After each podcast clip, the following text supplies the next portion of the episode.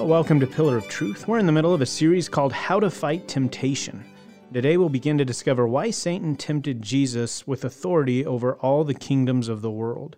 In this temptation, Satan is trying to get Jesus to focus on glory and honor rather than the responsibility he had to accomplish the work for which he was sent. This temptation from Satan seems to be one of his most successful tactics in our world today. Our culture is filled with examples of people trying to find their way around work and responsibilities. We try and find shortcuts to make things easier. Success for many looks like finding a way to accomplish the things that need to get done with as little effort as possible in order to maximize the amount of time that we can spend on fun and entertainment. So many people will gladly sacrifice a job well done for a job technically completed for the sake of leisure. We are so thankful that Jesus Christ resisted this temptation. He cut no corners and humbled himself to the point of death to accomplish all that he was sent to do. Our salvation is dependent on our Lord resisting the temptation of unearned glory and diligently doing the work that perfectly fulfilled his purpose. Let's learn now from the example of our Lord that we might not fall into this same type of temptation. We should never doubt God's care and concern. He takes care of the most insignificant of the creatures. How much more will He care for us? But the devil tempted Jesus, nonetheless, to turn from faith in God and to turn to himself, to provide for himself. And Jesus answered there, affirming God's intent to provide for all of our needs. He said, It is written, Man shall not live by bread alone. Clear implication from the rest of what it says there in Deuteronomy is that God will provide for all your needs. He'll even rain bread from heaven. Bread is not the issue. The issue is do you trust in God? So that first temptation was about daily provision. This second temptation, Luke 4 5 to 8, it's about future reward. The devil tempted Jesus with reward, with treasure. And he let Jesus in on a way to get that reward now. He didn't have to wait to get it later, he could get it right now all that God had for him. Jesus stood firm, he turned away. How he discerned the devil's scheme and how he saw through that temptation. That's going to be the subject of our study for this morning. And as we embark on our study, I want you to ask yourself a question as you think through the text here.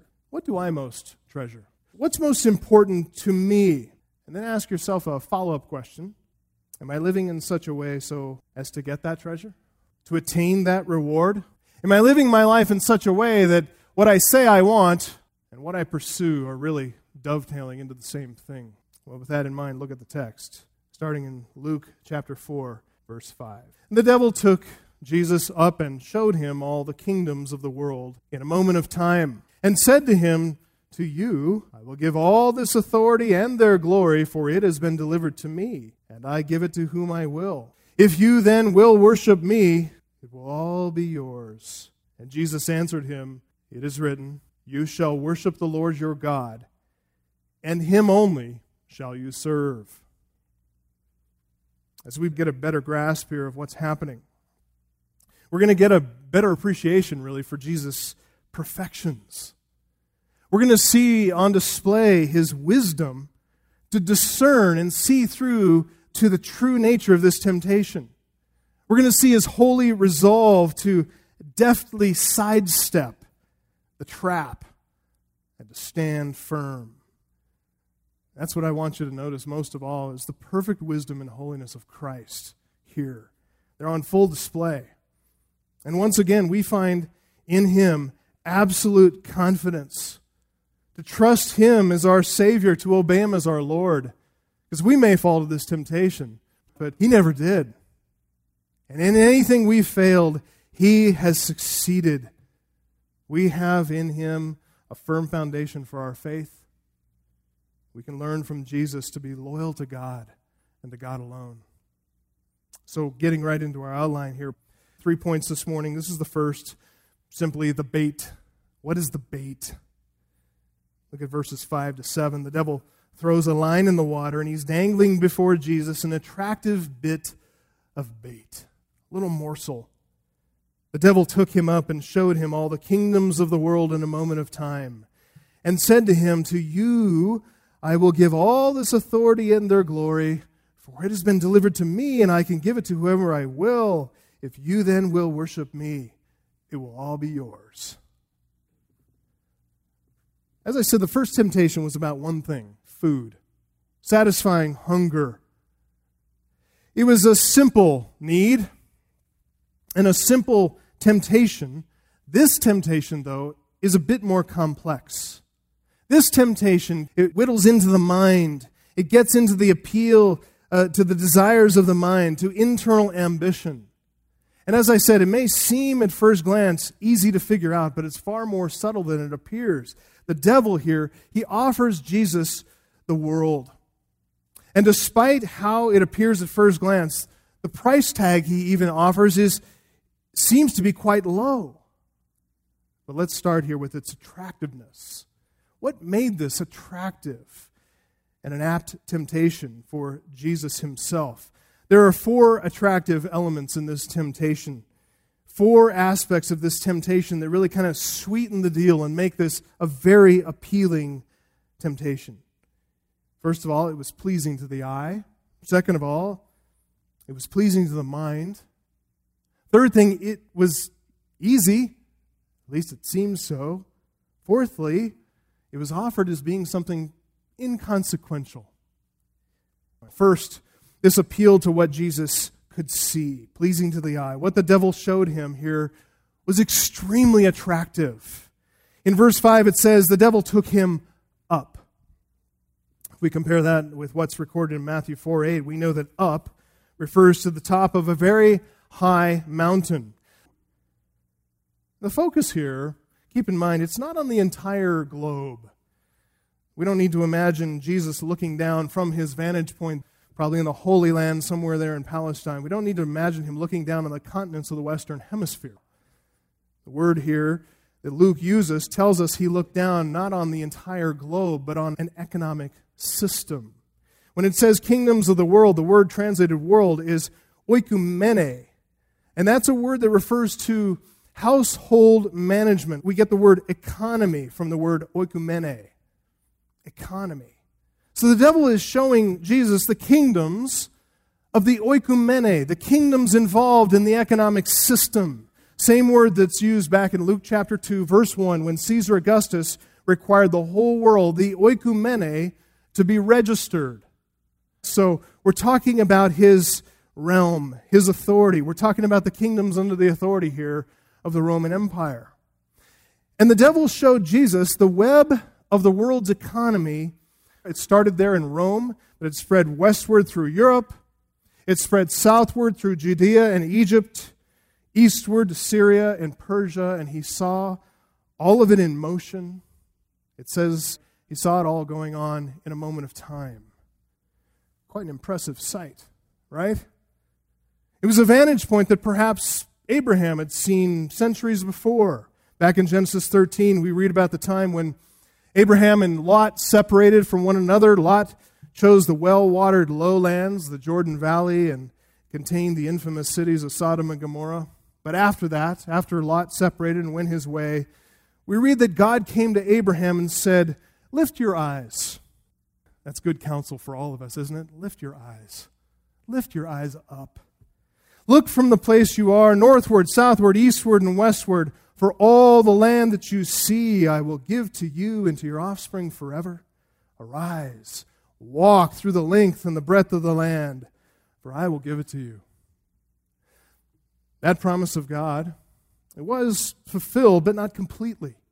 God did give Israel the land, but the children of Israel, as you know, never fully possessed it.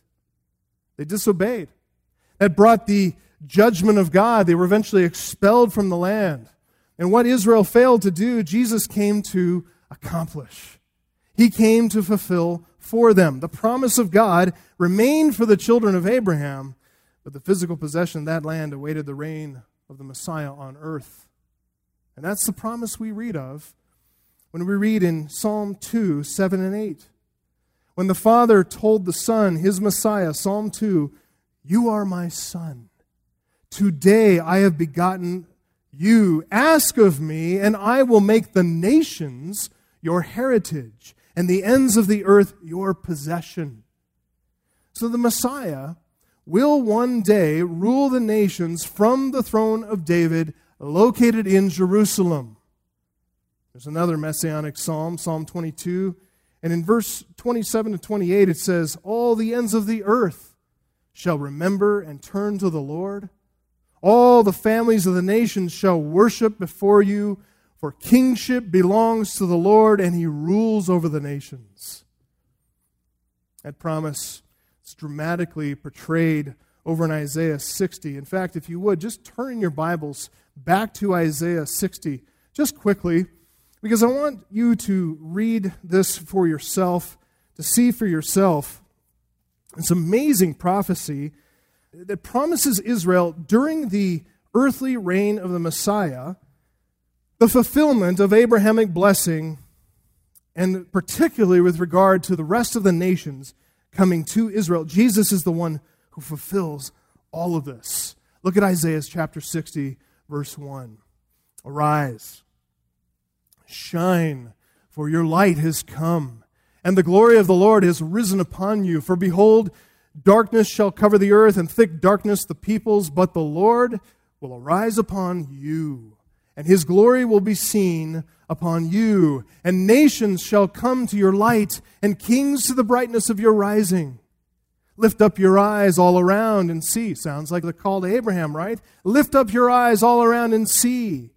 They all gather together. They come to you. Your sons shall come from afar, and your daughters shall be carried on the hip. And then you shall see and be radiant. Your heart shall thrill and exult because of the abundance of the sea shall be turned to you. The wealth of the nations shall come to you. A multitude of camels shall cover you. The young camels of Midian and Ephah, all those from Sheba shall come. They shall bring gold and frankincense and shall bring good news, the praises of the Lord. Notice the praises of the Lord are coming from the nations back to Jerusalem. All the flocks of Kedar shall be gathered to you. The rams of Nebaioth shall minister to you. They shall come up with acceptance on my altar, and I will beautify my beautiful house. Skip down to verse 10. Foreigners shall build up your walls. Their kings shall minister to you. For in my wrath I struck you, but in my favor I have had mercy on you. Your gates shall be open continually, day and night, they shall not be shut that people may bring to you the wealth of the nations with their kings led in procession. Skip over to verse 14. The sons of those who afflicted you shall come bending low to you, and all who despised you shall bow down at your feet. They shall call you the city of the Lord, the Zion of the Holy One of Israel.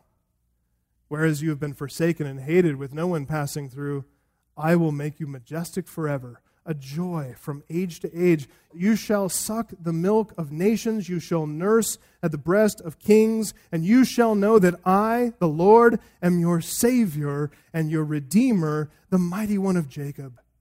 Instead of bronze, I will bring gold. And instead of iron, I will bring silver. Instead of wood, bronze. Instead of stones, iron. I will make your overseers peace and your taskmasters righteousness. Violence shall no more be heard in your land, devastation or destruction within your borders. You shall call your walls salvation and your gates praise. And on and on it goes. As God said, I will make the nations your heritage, the ends of the earth your possession. He's speaking to Jesus there, to the Messiah. And now, the devil gives him a sneak peek. He gives him a preview. Turn back to Luke 4. The devil takes Jesus up onto a high mountain and he gives him this panoramic view of his inheritance as if to say, There's your reward. What's stopping us from getting this started right now? It's interesting to imagine what Jesus saw from that vantage point. From the top of a very high mountain, he could see all the terrain features a fascinating topography of the land, vast, magnificent, beautiful. This vantage point offered Jesus a view of land and sea, all the routes of commerce that connected the kingdoms of the economic system of the world. He could see the Roman roads, probably see the caravans that were traveling on them. He could see the Mediterranean Sea, the ships arriving and departing from coastal harbors, all the industry and the productivity that all of that represented, the dynamism of economic growth, the order and safety and security provided by the Roman system, the Pax Romana. From that vantage point, from that lofty perspective, it would be very easy to see the world at its idyllic best, right? And that's exactly the way the devil wanted Jesus to see the world. It's easy to forget when you're admiring beauty from a high peak that all that beautiful topography was created by God's judgment on sin, by a Noahic flood that drowned the entire earth, save eight people and two of every kind of animal. If you think about it, it's interesting to consider what Jesus could not see from that great height, being so far removed. You know what he couldn't see in detail? He couldn't see the sinners. He couldn't see the sin that poisoned every single relationship. He couldn't see the sin that insinuated itself into every business transaction. He couldn't see the crime and corruption. He couldn't see the backroom deals. He couldn't see how sin was destroying families, hurting people. From that height, Jesus couldn't see all the pain and sorrow. He couldn't hear the cries for help, the widow, the orphans in distress. All he could see from way up there, perched atop a very high mountain, was the world at its best. The superficial beauty of the world, the picture of busy industry and dynamic productivity. Not too much detail, not too clear of a focus, just the most positive way to look at a fallen world, right? That's what the devil wanted him to see. Still, presented quite a sight. Without allowing too much time to pause and reflect, the devil interrupted that serenity with an offer. Here's the second aspect of the temptation that made it attractive. It was an appeal here to Jesus' sense of ambition, a desire of the mind. Notice verse 6 the devil said to him, To you, that's right in front there, to you, I will give all this authority and their glory. It's interesting that in forming the sentence, the devil appealed to self interest. Those words, to you, they're up front for emphasis. It's all about you. It's all about you, Jesus. That's at the heart of every solicitation to sin, isn't it? Self at the center. And notice how he attempts to tempt Jesus this way. He brought him up on a really high mountain. He shows him a spectacular mountaintop view of the world. And then he leads out with his irresistible offer all this authority and all the glory by showing Jesus this big picture perspective. He puts the focus where he wants it to be, and that is on the glory and the honor, not on the responsibility, not on the duty, not on the work. As we said, from a high mountain peak, the earth looks pretty good, doesn't it? I don't know about you, but I love to travel into the mountains and get up on the Trail Ridge Road and see all of that beauty, all of that glory from up high. I love it. But that's exactly how the devil wants to keep it. He wants to keep Jesus' eyes focused on that. That's the only perspective he wants him to have. Authority over the earth here, absent of any concern about responsibility. He shows Jesus' amazing, magnificent view in verse 5 all the kingdoms of the world. He presents this unparalleled offer, verse 6 all authority and glory, and he repeatedly puts Jesus at the center of all of it. Notice verse 6 to you. Verse 7 it will all be yours. Incredible view, unparalleled authority, personal glory, not a word about responsibility. Again, as we read from Psalm 104 earlier, God takes responsibility in his sovereignty for the entire creation, not just the economic system, not just the important people in the world, not just the rulers and all their interests. He waters the valleys and the hills. He provides drink for the beasts and the birds. He causes the grass to grow thick for food, the trees to grow as homes for the birds. He gives the mountains as a home to the wild goats, to the rock badgers, he gives the rocks. Psalm 104 27 These all look to you to give them their food in due season. That's God, that's His way. With authority is all responsibility to care. When God gives authority, it assumes the responsibility to serve, to care for, to govern with kindness. He's a good and wise sovereign. And that's what he promised to his son. But the devil's offer, it's a bit different in focus. Comes free of personal sacrifice, no obligation to anyone but self at the center. The whole offer is couched in terms of self interest and self glorification. And added to what Jesus saw and heard here was this tacit assurance that this would be easy. I like easy. Don't you like easy? Much better than hard. Seems to be, right? That's what he's offering. It's a third attractive element of the bait here. The devil appealed to a sense of ease, a preference for a lack of difficulty. Take a look at verse 6 again. To you, I'll give all this authority in their glory. For, here's the cause, here's the reason it has been delivered to me, and I give it to whom I will. See? Easy. I got it all figured out. You don't have to worry yourself, trouble your little mind about a thing. He presents this offer to Jesus as a matter of will and desire. Is really simple. I just happen to have all this authority and glory to give you, and uh, it's in my power to do so. In fact, you know what? I want to give it to you. I'm eager to give this to you. He seems so friendly. I mean, the devil is such a relational guy. He loves relationship evangelism. He's leading out with the friendship, he's leading out with the gifts. Significant gifts at that, right? He's magnanimous, he's generous. We might even be tempted to say, What a gracious gesture, what a nice guy. Just an offer of authority and of glory without any sense of suffering. No sense of difficulty, pain, travail, sorrow. None of that's there. The devil offers Jesus here a shortcut to personal glory. Bypass the suffering. Don't worry about paying any dues. Don't worry about putting in the hard yards. I got you covered. And no one needs to know. Be our little secret. God's ways not so simple. God is clear about his promise of suffering, not only to Jesus, but to all of us who follow Jesus Christ, right?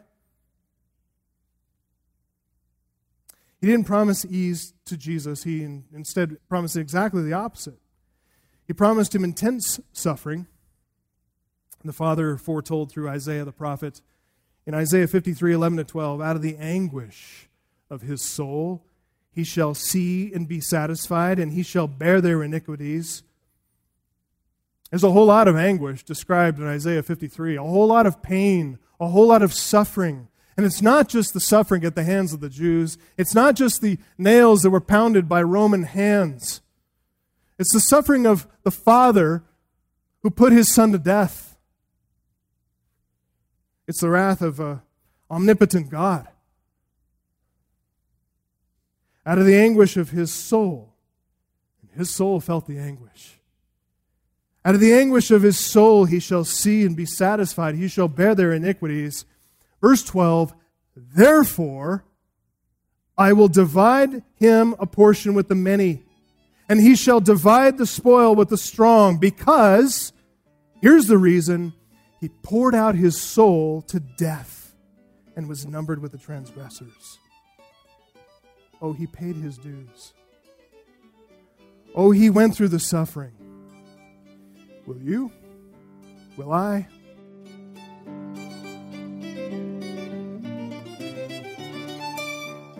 Well, what a great question to spend some time thinking about. Will I take a shortcut like Satan wants me to, or will I be obedient to God even if it means trials and possible suffering? Well, join us next time as we continue studying Jesus' second temptation in this series called How to Fight Temptation. If you've missed some of the broadcasts, visit our website, pillaroftruthradio.com, to find the ones you've missed, as well as many other encouraging teachings from the Bible. And we'd love to hear from you by email at letters at pillaroftruthradio.com. You can also find us on Facebook or Instagram at Pillar of Truth Radio. Now, for all of us here at Pillar of Truth, I'm Josh Odie. Thanks for listening.